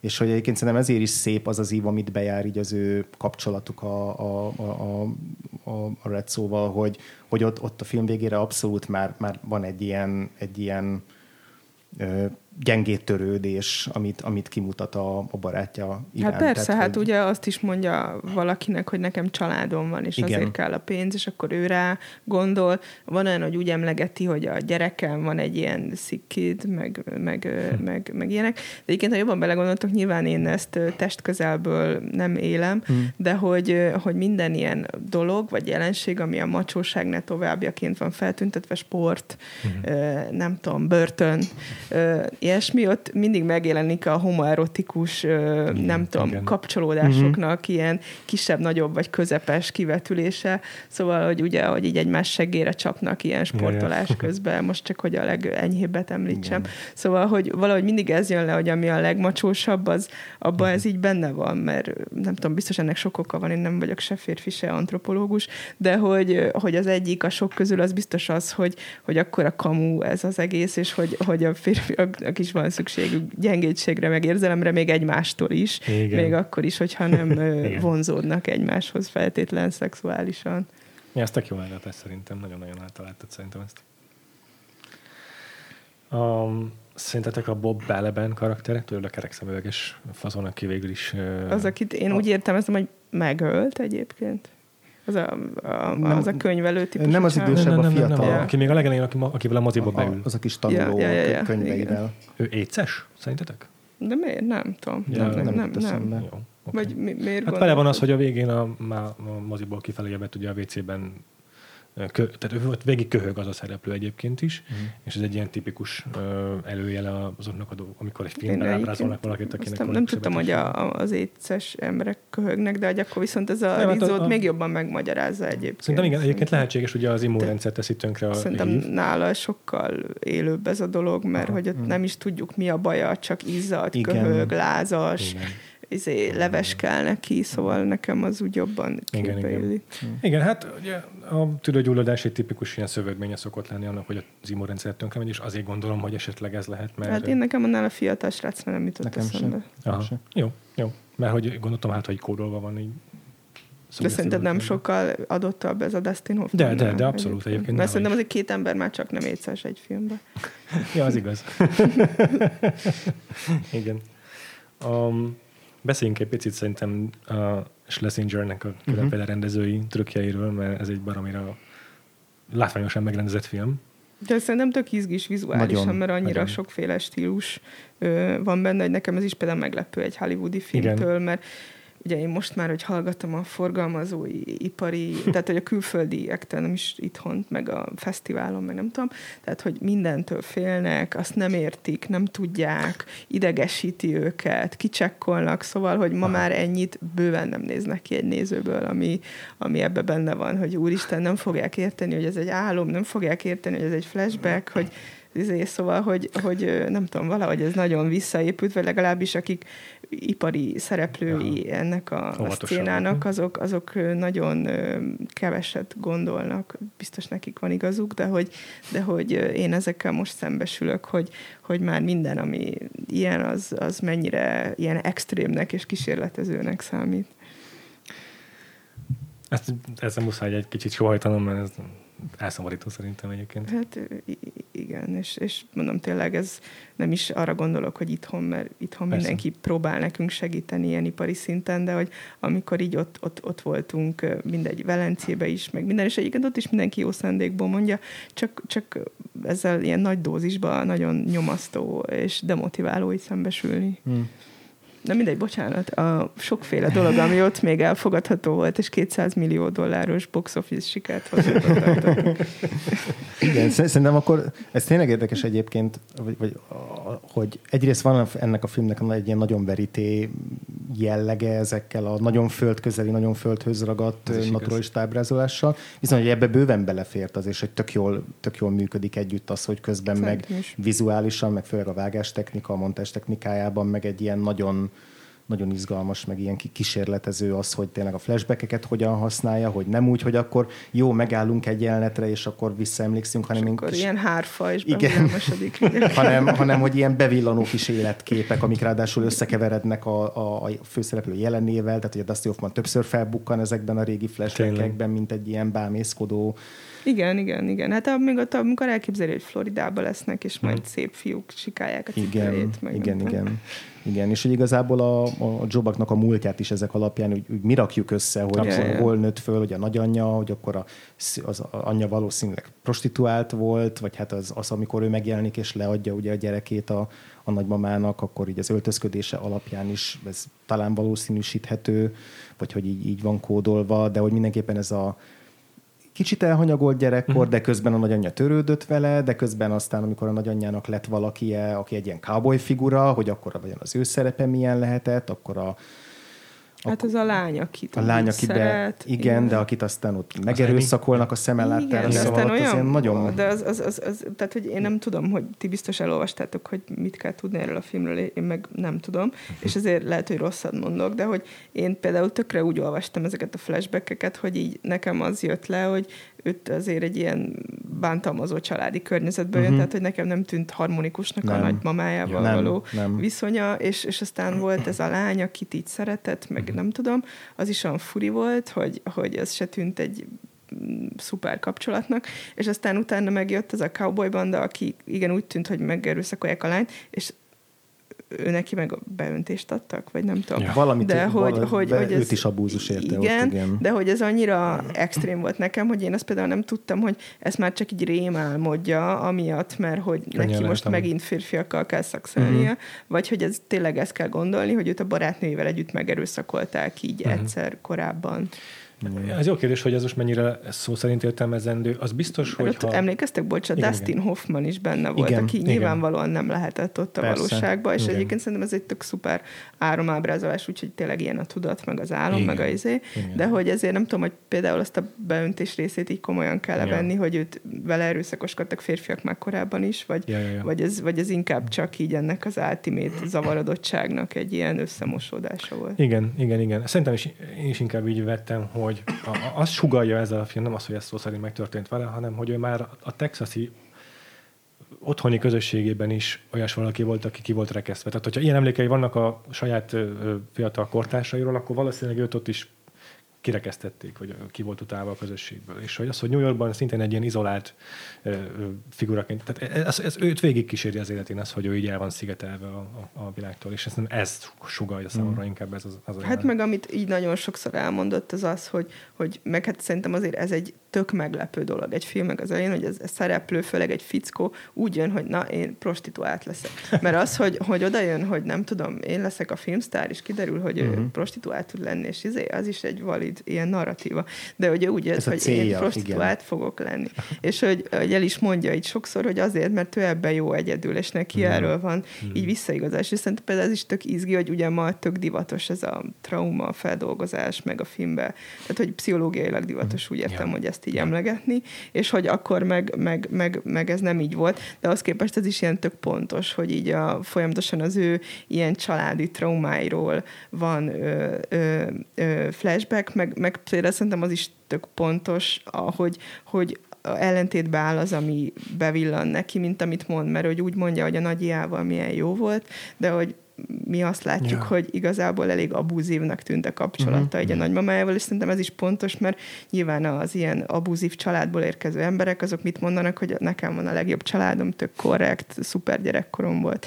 Szóval, hogy, hogy ez így nem, nem férnek hozzá, és szerintem ez a része is tök pontosan volt így ábrázolva, hogy mi azért meg tud, le tudtuk vonni a saját következtetéseinket arról, hogy valójában mennyire volt neki harmonikus így a családi élete. Hmm. Igen. Nekem arra, ami még erről beugrott, ez ő, a, a, a Joe Buck az szó szerint boomer, tehát az, az a korosztály, akkor született, és ez a mai jellemző a boomerekre, ez a hát engem is a kapával vettek, aztán mégis normális felnőtt lettem. Igazából ez is benne van ebben, hogy nem veszi magán észre, hogy mennyire lelkileg tönkretette őt a saját neveltetése. Igen. Mi meg látjuk kívülről, hiszen még a mindenkit elfogadó New Yorkban is egy izolált figura marad, és, és ez, hogy őt, hogy ennyire ki van rekesztve, ez ennek köszönhető, hogy gyerekkorában se tudott uh, egy, egy rendes szerető nevelést kapni. És yeah, ezért is kereste meg magának, vagy ezért is talált rá erre a szerepkörre, erre a cowboy szerepkörre, yeah. hogy, hogy ebben, ebben vegye valahogy vissza akár azt a szexuális, nem tudom, identitást, amit, amit mondjuk, hogyha valóban érte egy olyan trauma, amit látunk ott a, ott az erőszak kapcsán, akkor, akkor azt próbálja valahogy visszaszerezni. Vagy a kontrollt. A, vagy a kontrollt, igen, igen. igen. És szerintem az is érdekes, hogy a filmben azok a szexuális aktusok, amik szerepelnek, azok is, tehát hogy mindegyik ilyen én nagyon érdekesen van fölvé, hogy például van egy olyan szexjelenet, ami közben mindig egy, táv, egy távirányítóra így valamelyik szereplő ráfekszik, és folyamatosan be vannak vágva a tévéből jelenetek, hogy ott megy, Az megy a szuggesztív a, képek. a tévő, és ott folyamatosan ö, különböző képek jelennek meg, és nem is olyan pozitív képek, tehát hogy annak is Igen. van egy ilyen feszült hangulata annak az egész jelenetnek. Általában a legtöbb szex jelenet az nem egy ilyen nagyon hollywoodi, szépelgő, szépen bevilágított, decens jelenet, hanem, hanem inkább egy ilyen harc, Ja. akár saját magával is, vagy azzal, hogy, hogy ő itt a szexuális szerepkörbe, ebbe a stud szerepkörbe éppen mennyire érzi magát otthon. Szóval szerintem ebben nagyon-nagyon következetes a film, hogy, hogy itt van egy ilyen szereplő, aki úgy jön ide, hogy igen, én leszek a New York legnagyobb szeretője, és hogy közben ez egy küzdelem, hogy, hogy ez a, a valóságban ezt ő hogyan, hogyan teszi meg. Hát szerintem is, meg, meg szerintem az tökre jól illeszkedik ebbe a koncepcióba, meg amit így mondtatok New Yorkról, mint városkép, meg minden, hogy ugye van ez a fickó, aki gondol magáról valamit, annak azért viszonylag kevés köze van a valósághoz, és egyébként így a, a Dustin Hoffman ugyanez, szóval, hogy ő meg egy ilyen, nem tudom milyen, ilyen Nagymenő. ilyen hustler, meg minden, de hát nem, hát ő egy Igen. nagyon kis stílű valaki, aki egyébként ugye nem is nagyon nőtte ki a cipőfényesítő ilyen apját, és hát ugye ugyanúgy a, a, a John Voight, aki azt gondolja, hogy ő a mm, izé, nem tudom, milyen hatalmas, ilyen texasi Mhm. ő, ő, ő szerető, hát ő is azért úgy elég távol van így ettől. És, és az is van, hogy ha bár, hogy mondjam, öm, csomó szempontból ilyen aggasztó körülmények között élnek, meg, meg még én nem is biztos, hogy ellentmondásosnak, inkább komplex karakternek írnám le mind a kettőt, aki, uh-huh. akik igen nem hollywoodiasak, hanem olyanok, mint egy emberek, de hogy, hogy ugye mégiscsak azt mondja a film, hogy ennek a két embernek így egymással volt a legszeretőbb és leggyógyítóbb kapcsolata, miközben ugye ö, ö, nem tudom, valakik ezt nyomasztónak írják le legfőképpen, pedig, pedig én valószínűleg ezért nem találom annak, Mhm. mert, mert én ezt a részét figyeltem, hogy igazából mennyire önzetlenül meg tudtak tenni egymásért, így, így tényleg így mindent onnantól, hogy nem tudom, áthúzza a gatyáját, hogyha nem tudom, így összepisílte magát, meg Igen. mit tudom én már, tehát hogy, hogy próbált ilyen Dustin Hoffman is ilyen street smart tanácsokkal uh-huh. így ellátni, meg nem tudom, ilyen megfelelő eladható prostituáltá tenni a, a, a, a, John Voight-et, és hát igazából most nem azért, de anélkül, hogy itt most átnyergelnék valami életmód tanácsadásba, de hogy, hogy így nem, nem az a szeretetnek így igazából a fokmérője, hogy így nem tudom, nem ítélkezel a másik felet, hanem abba próbálod segíteni, amit ő akar, és hogyha ő azt állítja magáról felnőtt emberként, hogy ő férfi prostituált szeretne lenni, akkor nem tudom, ebbe próbáltam meg őt segíteni, ahogy tudja így a másik. Szóval, hogy, hogy szerintem igazából a legönzetlenebb tényleg ilyen támogatást ezt így egymástól kapták, és ez akár honnan nézi az ember, nyilván egy keresztény kultúr, vagy nem tudom, milyen demokrata politikából nem így tűnik, de ez egy sokkal gyógyítóbb és Mhm. támogatóbb kapcsolat volt, mint amit otthonról, a kedves nagymamájától, és nem tudom, kitől kapott, és hát ez az igazság. Igen, és egyébként a, hogyha, hogyha tényleg mondjuk úgy tekintjük, hogy ők egy hogy mondjuk akár a, a Red Szó, ő egy meleg karakter, vagy akár, akár ilyen egy queer kapcsolatnak van kódolva, szerintem nincsen egyébként. De, de én hogy látom annak az- az, az- amúgy. tehát, Szerintem az ő kapcsolatuk az, nem szerintem látok. az ő kapcsolatuk egy- az plátói. Szerintem igen. is igen.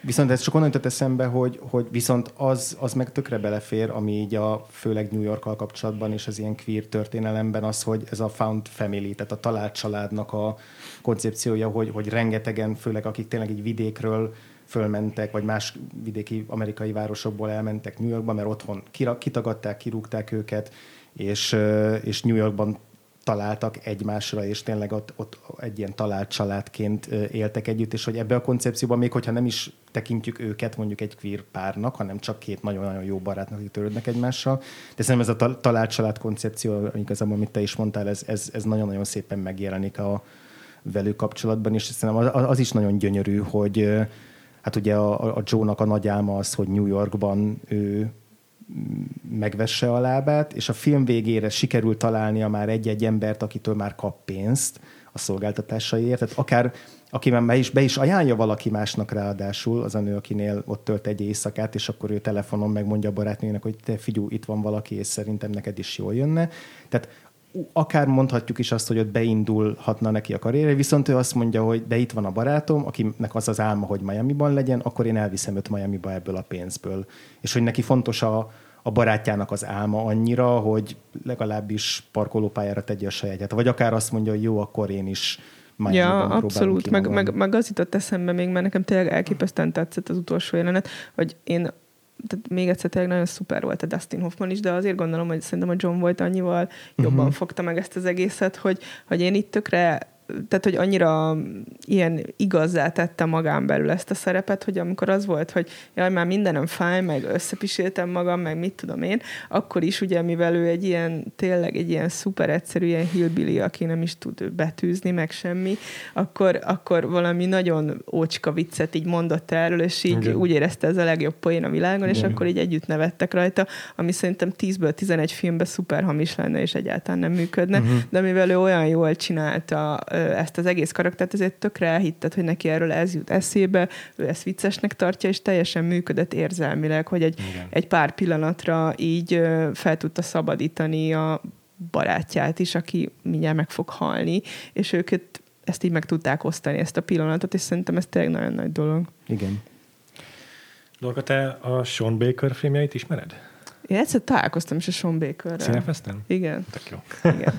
Erről a filmről tökre az ő de mondasz pár filmcímet, mert én azokban nagyon rossz vagyok. Például a Florida Project, ugye magyarul a igen. floridai álom, igen, igen, igen. volt a Tangerine, az nem tudom, volt a magyar címe, meg legutóbb volt a Red Rocket, annak sem tudom, volt a magyar címe. Én mind a hármat láttam. Nagyon Na, szuper. Igen. Szóval mindegyik egy ilyen társadalom szélére sodródott emberekről szóló, de mégiscsak olyan emberekről szól, akiket nem lenéz a film, hanem akikkel empatizálunk, akik egymásban is a támogatást megtalálják. Ez nagyon hasonló közegeket visz ő is vászonra. Ja, hát én a Tangerine-t azt nagyon-nagyon szerettem, meg a, a hát igazából amúgy így közel áll hozzám a Red Rocket is, az a fit férfi pornósztár, de, de hogy van a Florida Project, azt is szerettem, szóval igazából így mind, mind a hármat bírom. Mert a, főleg a Red Rocket kapcsán emlegették is a Midnight Cowboy pont amiatt, mm. hogy hát, hát. ugye pornoszínész ugyan a főszereplő, de azért mégiscsak valamennyire hasonló világ. De, de a Sean Baker Én, én szörnyű vagyok, de nekem az ár, árni jobban eszembe jut egyébként így erről, meg, a, meg, az új projektünk, ami inkább ilyen városi, és nem tudom, szóval, hogy hmm. ja.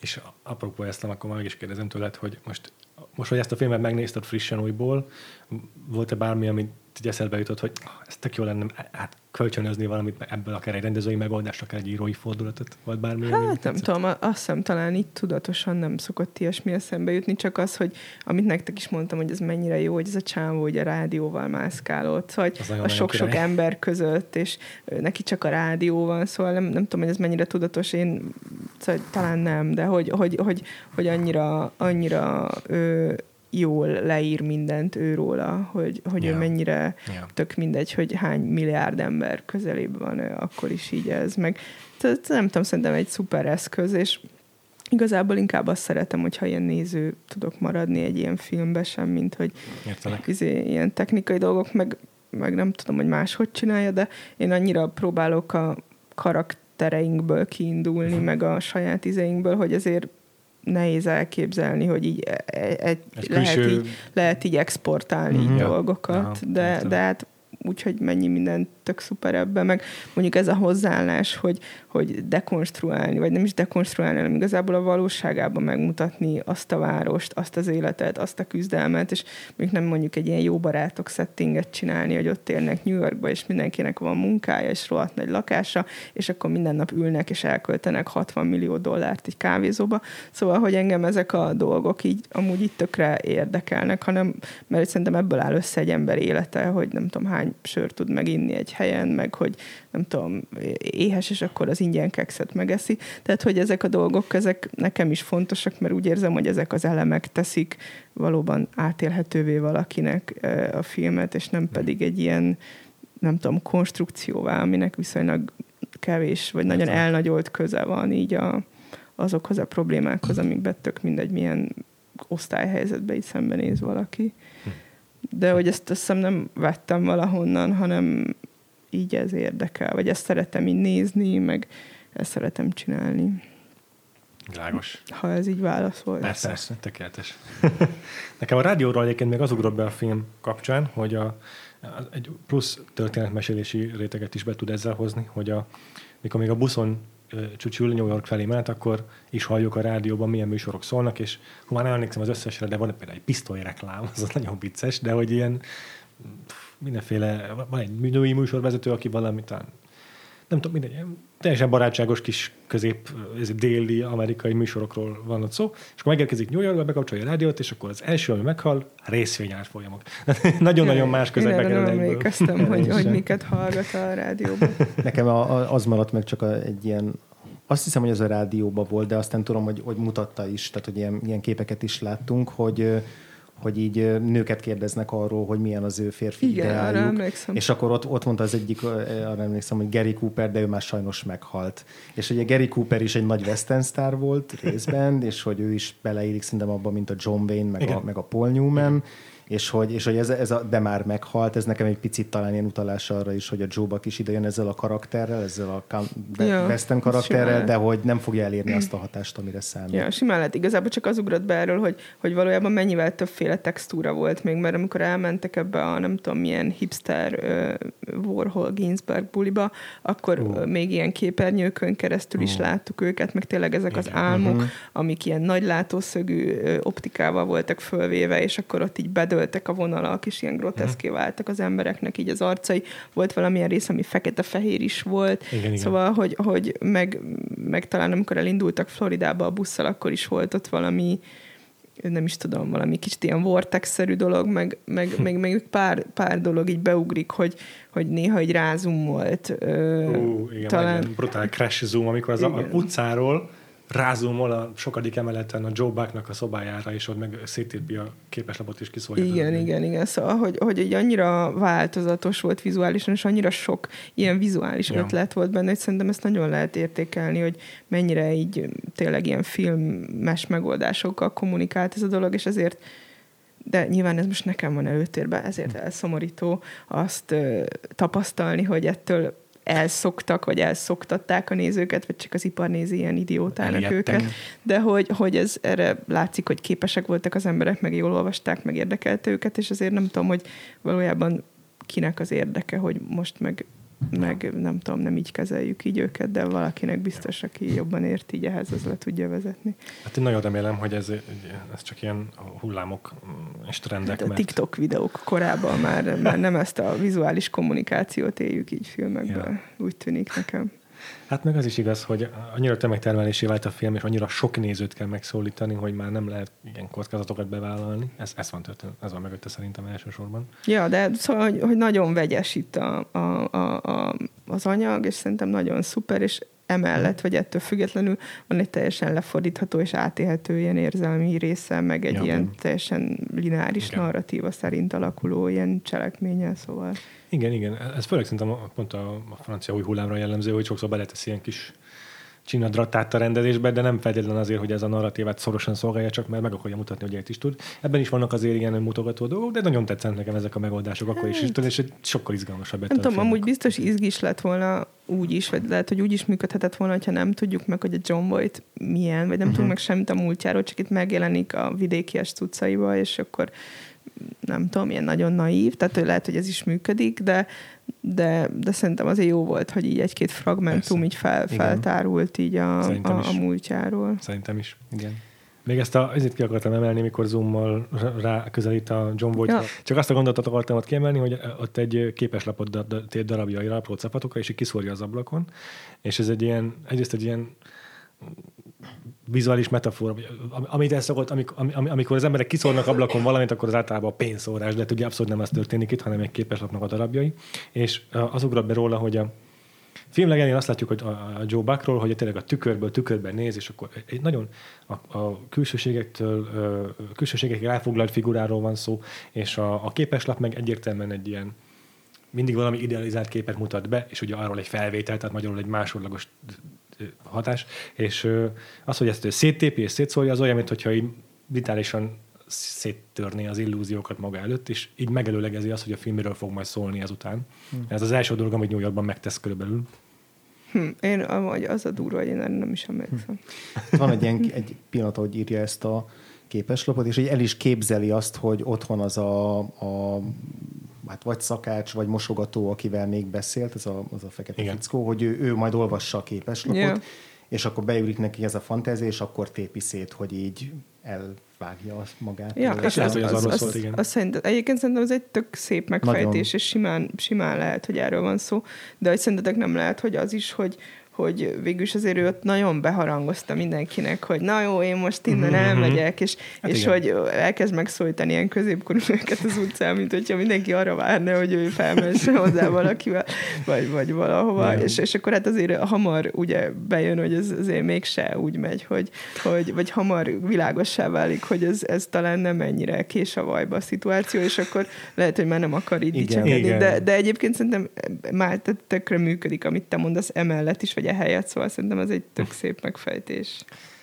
Egyébként ott, amikor az egyik nőt így megpróbálja uh, felszedni, ott is van egy ilyen vizuális játék, hogy elképzeli, hogy hazakíséri a nőt, és még önnyitja ki neki az ajtót, aztán utána a vágás, és ez meg se történt, csak a Joe Bakár, és így látszik, hogy ez csak így lejátszódott a fejében az egész. Ja, szerintem ez egy nagyon szuper, hogy mennyit vagyunk az ő tudatában igen, ezekkel igen. az álmokkal, meg minden, szóval szerintem ez egy ilyen nagyon nagy erénye így ennek a uh-huh. filmnek.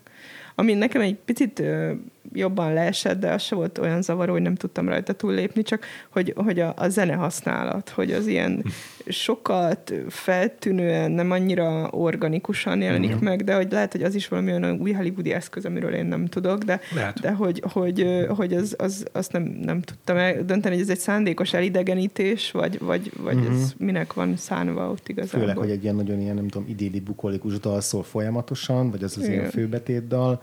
Ja, az elején az a Everybody's Talking at Me című dallal kezdődik a film. Igen. Ö... Hát az szövegileg is egyébként így rezonál a filmre valamennyire. Ja, de lehet, hogy ez tényleg egy ilyen... De ez egy, sokszor van, nem csak igen, igen, igen, igen. igen, mert a diploma előttben is ugye a Simon Garfunkel dalok, szóval ja. hogy lehet, hogy akkor majd benne volt a levegőben az, hogy... Igen, azért ez a hát needle droppozásnak nevezük ezt, amikor populáris dalokat bedobnak egy filmbe, ez nem mondom, hogy a új Hollywood találmánya, de azért ekkoriban lett igazán népszerű, hogy slágerek filmvásznon főleg újra és újra megszólalnak, vagy akár konkrétan zeneszerzőket felemelünk a filmkészítés szintjére, mint a Simon Garfunkel párost. Ugye ez egyébként egy feldolgozás, tehát nem az eredeti szerzőjának a dalnak, aki, akit előadja, de ekkor lesz sláger a dalból, tehát a film hatására ez a feldolgozás lett a sláger. A szövegéből kírtam pár mondatot, ha már szóba jöttök, hogy gyorsan elmondom. Ugye az első úgy kezdődik, hogy Everybody's talking at me. I don't hear a word they are saying. Only the echoes of my mind. People stop in staring. I can't see their faces, only the shadows of their eyes. Tehát így van egy ilyen izoláció itt az emberektől, mm. akik mm-hmm. ő, róla beszélnek, meg ő, um, őt bámulják. Kicsit így a Joe Buckot ezt számomra leírja, és a második verszakban meg az van, hogy I'm going where the sun keeps shining through the pouring rain, going where the weather suits my clothes és Floridába utazik a film végén, nekem ez van benne ebben a mm-hmm. második verszakban egyébként. Szóval így, így, így valahol érzem azt, hogy miért ezt a dalt választották, hogy van egy ilyen fals mm, ide- idealizáltsága ennek a dalnak, vagy egy fals optimizmusa. És hogyha már fals optimizmus, szerintetek megölte azt a csávót? Hmm, én, én úgy értelmeztem, hogy nem. Én is inkább úgy. De hogy én, így én azért úgy, hogy, Én úgy, hogy igen. Aha, és hogy azért is megy el, vajon? Hát, meg azért is van úgy elvágva, meg aha, ott azért aha. így mutatnak egy döntést a végén, uh-huh, meg, uh-huh. meg az Belefér olyan, meg az olyan ö, ilyen Dostoyevsky is, hogyha így úgy, úgy megy el, hogy uh-huh. izé, szóval én úgy éreztem, hogy úgy van egy a dráma csúcsra járatva, hogyha így meg, meg ölt valakit azért, uh-huh. hogy ezt megtehesse a barátjáért. Be, belefér bőven. Bele, igen, tényleg ez jó, egyébként jó gondolat. És szerintetek miért Midnight Cowboy a címe? Amúgy szerintem nagyon jó az a cím. Nagyon-nagyon jó cím. De hogy igen, mit hát, gondolt? Éjféli Cowboy. Hát ő ugye a, a, a prostituáltak világa, meg ez a, ez a idézőjeles alvilág, ez az éjszakához kapcsolódik. De azt mondják, hogy nem tudom, mert ugye magyarul mondjuk, hogy éjszakai pillangó, de nem azt mondjuk, hogy éjféli, de hogy mm-hmm. azt mondják mhm. angolul, hogy nem tudom, Midnight Girls, vagy Midnight... Nem, nem, nem, nem, nem, nem, nem. Ez valószínűleg csak ilyen kö- költői kép. Szerintem igen. Amúgy szerintem nagyon jó. De nagyon-nagyon jó. Igen, csak ugye ő, ő azért actually napközben próbál ott. Sőt, ami szintén egy- a, a naiv hozzáállást mutatja, hogy a Igen. munkába siető középkorú nőkről gondolta, hogy bepróbálkozik. Egyébként még egy, még egy Tényleg szüksége van a Dustin Hoffmanra, hogy segítsen neki. Hogy a, itt túl vagyunk az alkonyán a westernnek ezzel a filmmel, és a Midnight az már túl van az alkonyon bőven, és lehet, hogy ezt is, jó, ez már inkább egy utólagos, meg egy ilyen külső vagy extra textuális értelmezés, de szerintem belefér azért, hogy azt mondjuk, hogy itt, a, itt annyira véget ért a western, hogy már nem az alkonya van, hanem már éjfél van western után. Igen. És hát igazából a filmnek a, a, a nyitóképe is az, hogy még mielőtt látunk valamit, ilyen cowboy hangokat hallunk, vagy ilyen, nem tudom, lövő, ilyen pisztolylövések, meg, meg lónyerítés, és akkor így kizúmol a, a kép egy, ilyen ke, egy üres ilyen autós mozinak a vásznáról. Tehát szerintem ez, ez, ez én, Ja, ezt, tök, én ez- ezt ez tökre egy simán, ilyen a westernre simán. való utalásként Igen. Szerintem ez, ez tökre működik, viszont ha már az elejét szóba hoztátok, mert én most nagyon figyelm, tehát hogy kicsit ilyen kutyafuttába tudtam Hmm. nézni, de hogy hogy mit, mit nem vettem észre, mert hogy most így abban voltam, hogy most kétszer jelenti be ebbe az étterembe, hogy úgy el fog menni, mert hogy így, hogy egyszer mondja, hogy elmentem, sziasztok, és aztán utána meg még egyszer, tehát, vagy nem, vagy, vagy De ott ezt csak elképzelted, mert, mert én most tényleg sajnos mást is kell csinálnom közben, és most Mm. nem annyira úgy néztem, de hogy Nem tudom, szerintem ott, ott, ott, ott így csak így úgy volt összevágva maga, ahogy otthon készülődik, meg ahogy elköszön, Ja, hogy igen. ez az időrendet Ja. ott meg, van, meg volt hogy, keverve. hogy meg, megpróbált, tehát hogy elpróbálta otthon, hogy hogy fogja ezt bejelenteni. Ez lehet. Az is ez lehet, igen, ez lehet. igen. Ja, ja, ja, mert annak tényleg figyelni kell a vágásra, mert, mert hogy ugye úgy kezdődött az eleje, hogy na hol van ő, Igen. és akkor ezek szerint még otthon volt, és a nagy bejelentését próbálta, és aztán utána meg elmondta Igen. nekik, hogy Igen, ezért. igen. Igen. Ja. Ö, Nekem még csak annyi ilyen kis záró kódaként, hogy ha már így a western halála, vagy a western alkonya, hogy azt tudjátok, hogy ki nyerte meg a férfi főszereplő Oscar díjat ebben az évben? É- Én azt a Wikipédián olvastam. Na ki, mondjátok el. Hát, hogy, hogy A hívják? John Wayne, John a Wayne. félszeműért. Igen, igen, igen. Pont a félszemű, ami szintén egy Igen, ilyen igen. dekonstruktív. Igen, igen, és nagyon, nagyon kíváncsi lettem volna, hogy a híresen konzervatív John Wayne vajon látta az éjféli cowboyt, és hát, ha igen, akkor mit mivel együtt róla? voltak jelölve, hát már csak látta. Igen. De hogy, hogy ugye mon- mondom, hogy, hogy, hogy én nem olvastam más Hmm. dolgot, csak gyorsan ezt a Wikipédia izét, és ott az volt, hogy na hát milyen faramúci már, hogy megemlítik a John Voight, hogy na ő, de ő nem egy, nem egy fegött, nem? Igen, igen. És akkor ő nyerte meg, és hogy ez nem volt a tovább értelmező, és én azért nem tudtam, hogy erről mit kell gondolni, hogy, hogy ez miért külön egy ilyen fricska, vagy nem, nem, nem tudom. Hát, én nem tudom. Tehát Én, én, én talán csak, a, én csak addig jutottam a, a gondolatba, hogy a John Wayne volt ennek az ilyen nagyon konzervatív macsóságnak a megtestesítője, nem csak a vásznon, hanem így az életben is, és Mm. hogy talán ez, ez, ez volt egy ilyen párhuzam. De ennél tovább Hát jó, de hát ez nem tudom, milyen vicces, vagy ilyesmi, nem, mert ott, Igen. ott egy ilyen negatív dolog. Negatív konnotációként jelenik meg, igen. Én egyébként az a helyzet, hogy én a sok marcona tekintetű férfi közül én nem is tudom, hogy melyik ő, de valamelyik, aki ugyanúgy néz ki. Cowboy kalapban. Igen.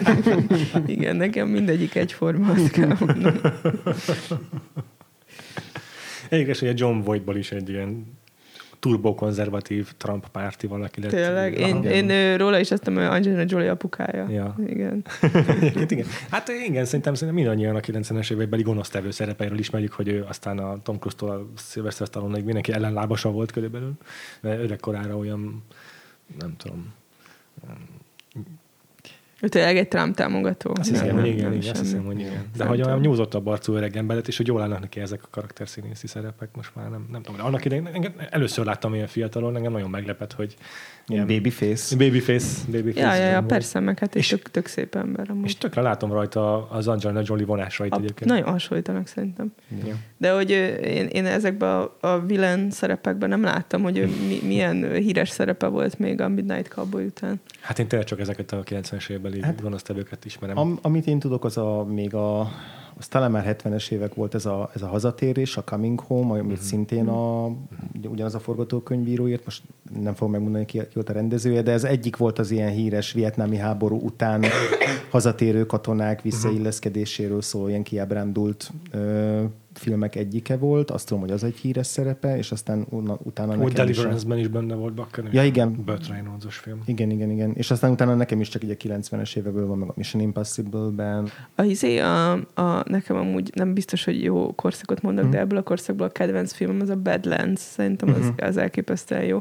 És mindig eszembe jut, hogy a, a Martin Sheen is mennyire, mennyire fiatal és szuper Igen. a Badlandsbe, és hogy valahogy talán később már nem játszott olyan karaktereket, és csak ezért kérdeztem, a, Aha. hogy a John voight mi van, mert nem tudom, de a Badlands az lehet, hogy a 70-es években valamikor, de, De- Igen, igen, igen. Igen, igen. de hát az, az, az, az nagyon-nagyon jó az a film. Igen. Szerintem nagyjából, amit akartunk, azt elmondtunk a, a, az éjféli cowboyról. Uh-huh. Dorka, nagyon-nagyon-nagyon szépen köszönjük, hogy itt voltál a Köszönjük podcastban. szépen. Köszi én is. És örülök, hogy ott tudtunk beszélgetni erről a filmről, meg hogy az Árnéról is tudtunk kicsit beszélgetni. Kedves hallgatóink, pedig, ha tudtok, akkor még menjetek el erre a filmre a mozikban, mert még játszák.